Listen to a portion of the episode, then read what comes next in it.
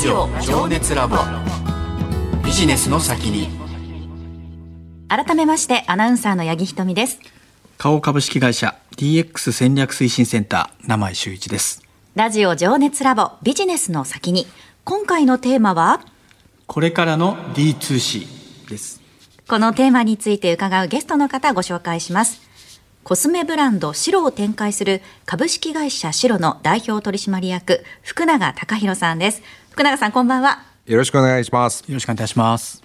えー、改めてではまず D2C とはどういうものなのかから教えていただきたいんですがあの EC や SPA と呼ばれる自社ブランドで生産から流通販売を担うシステムとはまた別なんでしょうか？そうですね。あのいろんな捉え方あると思うんですけども、その別のものだというふうに思っていて、僕たちが思っているのはお客様と直接ダイレクトなコミュニケーションしていくっていうことがあの D2C の概念かなっていうふうに思っています。あれですねあの単なるねあの商品を販売するだけじゃなくてねまあ、いろんなあの多角化やられてますけどもその辺もちょっと後ほどお聞きしたいなと思います。この D2C ビジネスっていうのは直近ねよく聞くようになったと思うんですけれども、はいはい増えているものなんでしょうか？そうですね。あのやっぱテクノロジーの値崩れっていうかもう自分で直接お店をできちゃう、まあ、これが広げた要因だと思うんですよね。ですから個人から企業から、まあ、いろいろ今 D2C すごく伸びてると思います。うん。業種は特に何の業種でも広がっていってる印象ですか？そうですねね。アパレルとか増えましたよね。増えましたねアパレルはだいぶう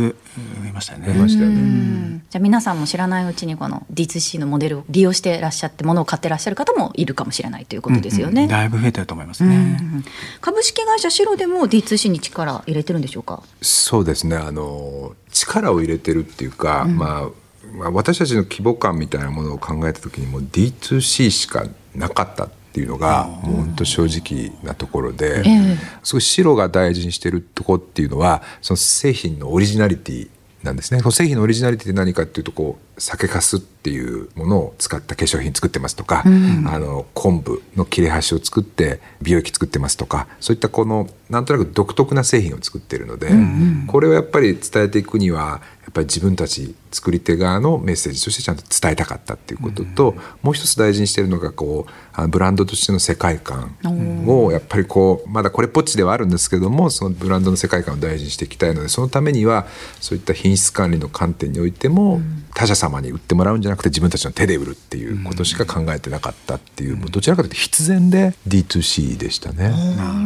逆にそれしか経験がない。2009年のその設立当時からということなんですそうです。やっぱりあのリアルでいくと1.25坪の壁になんか製品棚だけつけたようなお店から、はい、その時から、まあ、あのすごくあの無料で使えるカートシステムを使って EC、オンラインショップやってましたのであの一切卸とか他社様に売っていただくっていうのは今もやってないんですよね。ねなんか今の話聞くとまあ D2C を戦略的にやられてるかと思ったら、まあ、そうそうじゃなでもないいそうじゃないね。2014年ぐらいからですかね。私もシャンプー担当した時にですねちょうどそのネットというか EC で売れる商品が棚を取り始めてきたんですよ。ですからあのマス広告を売っているメーカーだけが棚が取れるわけじゃなくなってどんどんどんスペースが少なくなっていったんですへね。ー。そこからどんどんどんどんやっぱり EC 市場、D2C メーカーの市場が出てきて棚を取る、まあ、こういう競争になったかもしれないですね。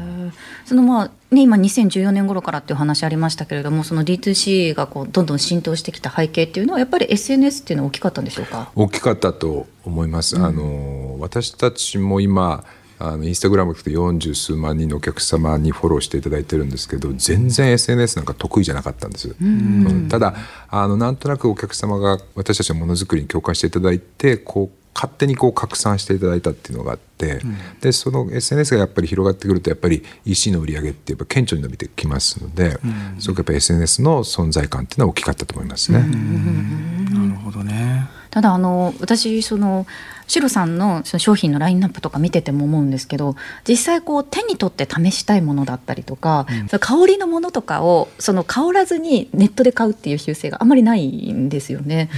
これっていうのはやっぱりどんどん変化してきてるものなんでしょうか？あえー、とただやっぱり多いのは、あのムエットって言ってその紙にこう香りをつけるその紙なんですけどこれを送ってくださいっていうご要望めちゃめちゃ多いですよ。あはい、で我々もその頃っていうのはもう本当香りに関心持っていただいてるだけで嬉しいですからね、もう一生懸命それにあのコストかけて送っても今でもやってますけど、はい、やっぱりそれは届いたムエットを試して、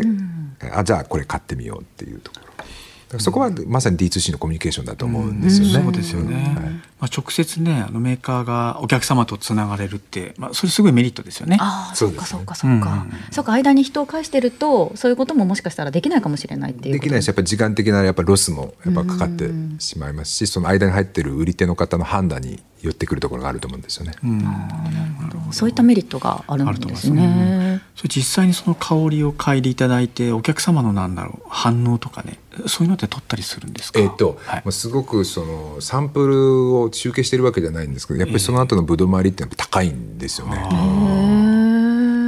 やっぱりね実際ね手に取るっていうか、うん。香るっていうことは興味ある方ですからね。あ、そうですね。う。ん。最後の一押しがその香りのそのムエットっていうんですか？そうですね。のね。リアルのお店でもこう、ショッパーに香りを最後吹きかけてお渡ししてたりするんですけど、やっぱりその香りってある程度残るものなので、はい、そこで記憶に留めていただいたりだとかあの EC で売れたものを送る時にも、梱包してる中に香りを吹きかけさせていただいて、っていうだけでもやっぱ効果はやっぱありますよね。なるほどなんか最近ねデジタルを駆使した店舗を作られたということで、えー新宿ですかね。そうですね、ええ。はい、新宿のルミネエルミネススト。トに、まあ、スマートフォンを使って、まあ、接客いわゆる人の接客を介さずに、えー製品の特徴が例えば音声と動画で分かって、でその場で、えー購入ができるっていへうーいわゆるすごく OMO 型のお店だと思うんですけども、そういったものを始めました。えほぼ人がいないっていうことなんです。無人店舗っていうことなんえっですか？と、もちろんあの使い方ご存じないお客様いらっしゃったりだとか、えー最終的に製品の受け渡しの際っていうのは正しく製品がお客様がお渡しできてるかどうかの確認が必要なので、そういった意味での人はいるんですけども、接客上においては人はいないです。うーん。小柳さんのコンセプトが素敵でね、ええ。人はいないけど愛がある。お、これもうデジタル使ってるんですけど人の心があるっていうねこれ素敵素なんだ敵ですと思うんですよね。ね。ありがとうございます。最近あのそう言っていただける方少なくなったんですごく。でもねやっぱりコロナ禍でこう人との接触っていうのがちょっと遠慮というかあまりこう得意ではないお客様が増える中でこういった店舗っていうのはやっぱりお客さんの数っていうのは増えてるんでしょうか？それがそんなに増えてなくてですね、あのすごく緊急事態宣言が、まあ、あの解除されたりまた発令されたりとかっていうのの影響もあるんですけども総じてそんな増えてないんですよ。やっぱり最近思うのはこの色お似合いですよとか、すごくこの香りの雰囲気に合ってらっしゃいますよねとかっていう、そのやっぱりデジタルその気の利いたカスタマイズした一言を言ってくれるわけじゃないので。はい。でどうしても化粧品なんていうのはすごくエモーショナルなものなので、そういった要素っていうのがどうしてもそのデジタルだけでは実現できないので相変わらずルミネエストのお店っていうのは左側があの販売員がいるお店で右側が無人のお店なんですけど左側の方の売り上げの方が好調ですね。あなるほどね。はい、やっぱり確かゆしというか。ーうんあのまあ、これからの D2C っていうことで、まあ、先ほどのデジタルの店舗もそうなんですけど化粧品以外のカテゴリーショップ、まあ、カフェも作られてますよね。はいこのなんて言うんだろう判断がすごいなと思ったんです。この辺ってどうなんでしょう？まあ、あの軸は全てその化粧品のためなんです、ん。カフェも何やってるかっていうと僕ら飲食ビジネスに興味があるわけでは決してなくて、うんうん。例えば化粧品で使ってる酒粕っていうのがあってそれと同じ原料で酒粕のスムージーが飲めるのがカフェなんですよね、なので本当食べても安心できるもので化粧品の運営してるんだよっていうことをお伝えしたいためのアンテナショップなので、うんうんなので軸は本当にいかに自分たちの化粧品を世の中に伝えていきたいかっていうだけです。なるほど。渋谷にありましたよね渋谷の光栄さんの光あの、片隅にカフェ小さくあります。うん美味しいんですよこれがありがとうございます。あと自由が丘と私たち砂川で生まれたブランドなので、北海道の。北海道の砂川にカフェがあります。なるほど、まあ、これもブランド作りですよね。そうですね。でも本当にやっぱり一貫してこうストーリーといいますかなんかそれを作ってるなっていうイメージがあるんですけど、うんうん。D2C はこのストーリーっていうのがすごく重要になってくるんでしょうか？大事だと思います。やっぱりそこはダイレクトにお客様に伝わることなので、あのものすごくそのストーリーをもう後付けでつけたとしてもね、大事だと思いますね。やっぱり。うん。ままあ、もちろん最初からあるもんだと思うんですけども、うん、やっぱりそのストーリーがちゃんと形成できてないと伝わっていかないんじゃないかなと思いますね。なるほどねなんか難しいなと思うのが、まあ、商品作りはもちろんなんですけれども、うん、その経営の姿勢だったりとか、うん、それこそまあブログとかそういうインスタとか一つとってもなんですけど一貫した姿勢が見えてないと消費者の方ってすぐ気づくじゃないですか。ファンの方とか特に。でそのあたりのこう統一させることの難しさ人が増えてくれば来るほど従業員の方とかもいろんなこう考えを持ってらっしゃる方が集まると思うのでそのブランドストーリーっていうのを会社全体に浸透させていくのってかなり難しいことだと思うんですけれどもそのあたりはいかがですか、うん、おっしゃる通りですね。なのですごく気にしてるのは、まあ、体質的にも性格的にもそうなんですけどやっぱり余計なことに手を出さないっていうのはすごく大きいと思います。私たちでいくと物を売ることが得意なわけでもないし単純に物を作ることだけが好きで物作りだけが得意なだけなので、うん、とにかくここに集中する。うん。それをその作ってる様とかその製品が出来上がった背景とかをありありとお客様に伝えていくっていうもうとにかく余計なことに手を出さずに自分たちのまあ、得意なことってちゃんと見極めてやっていくことがすごく大事だと思いますね。なるほどね。まあ、D2C も今は一般的な言葉になりつつありますけどシロさんにおける今後の夢、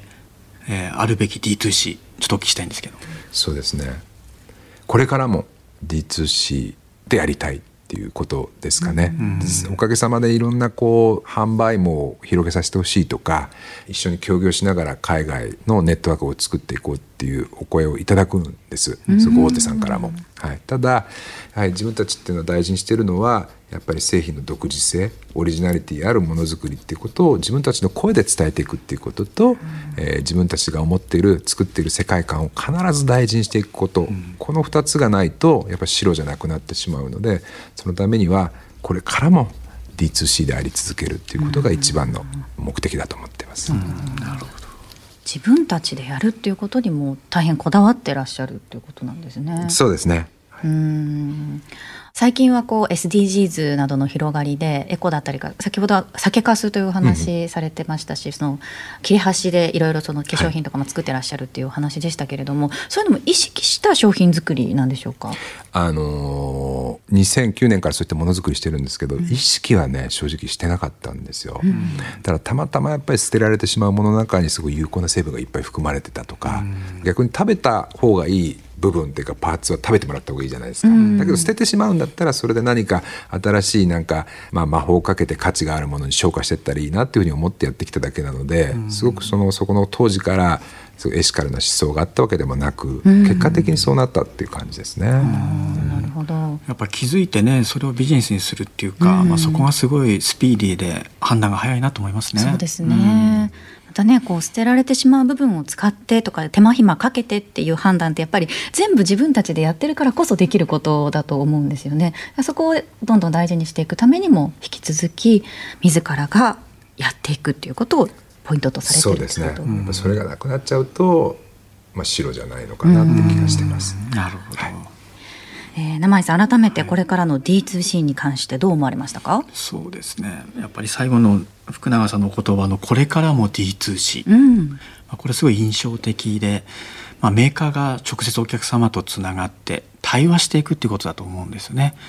でこれはあの新しい D2C モデルをまさに作る上で重要なことで、うん、あの店舗もそうだし EC もそうだしお客様の声を聞いてで自分の得意なことをやり続けるまあこれは今後もすごく注目したいなと思います。うん。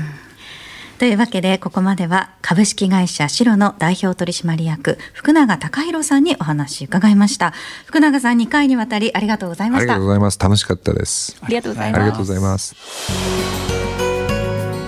ラジオ情熱ラボ。ビジネスの先に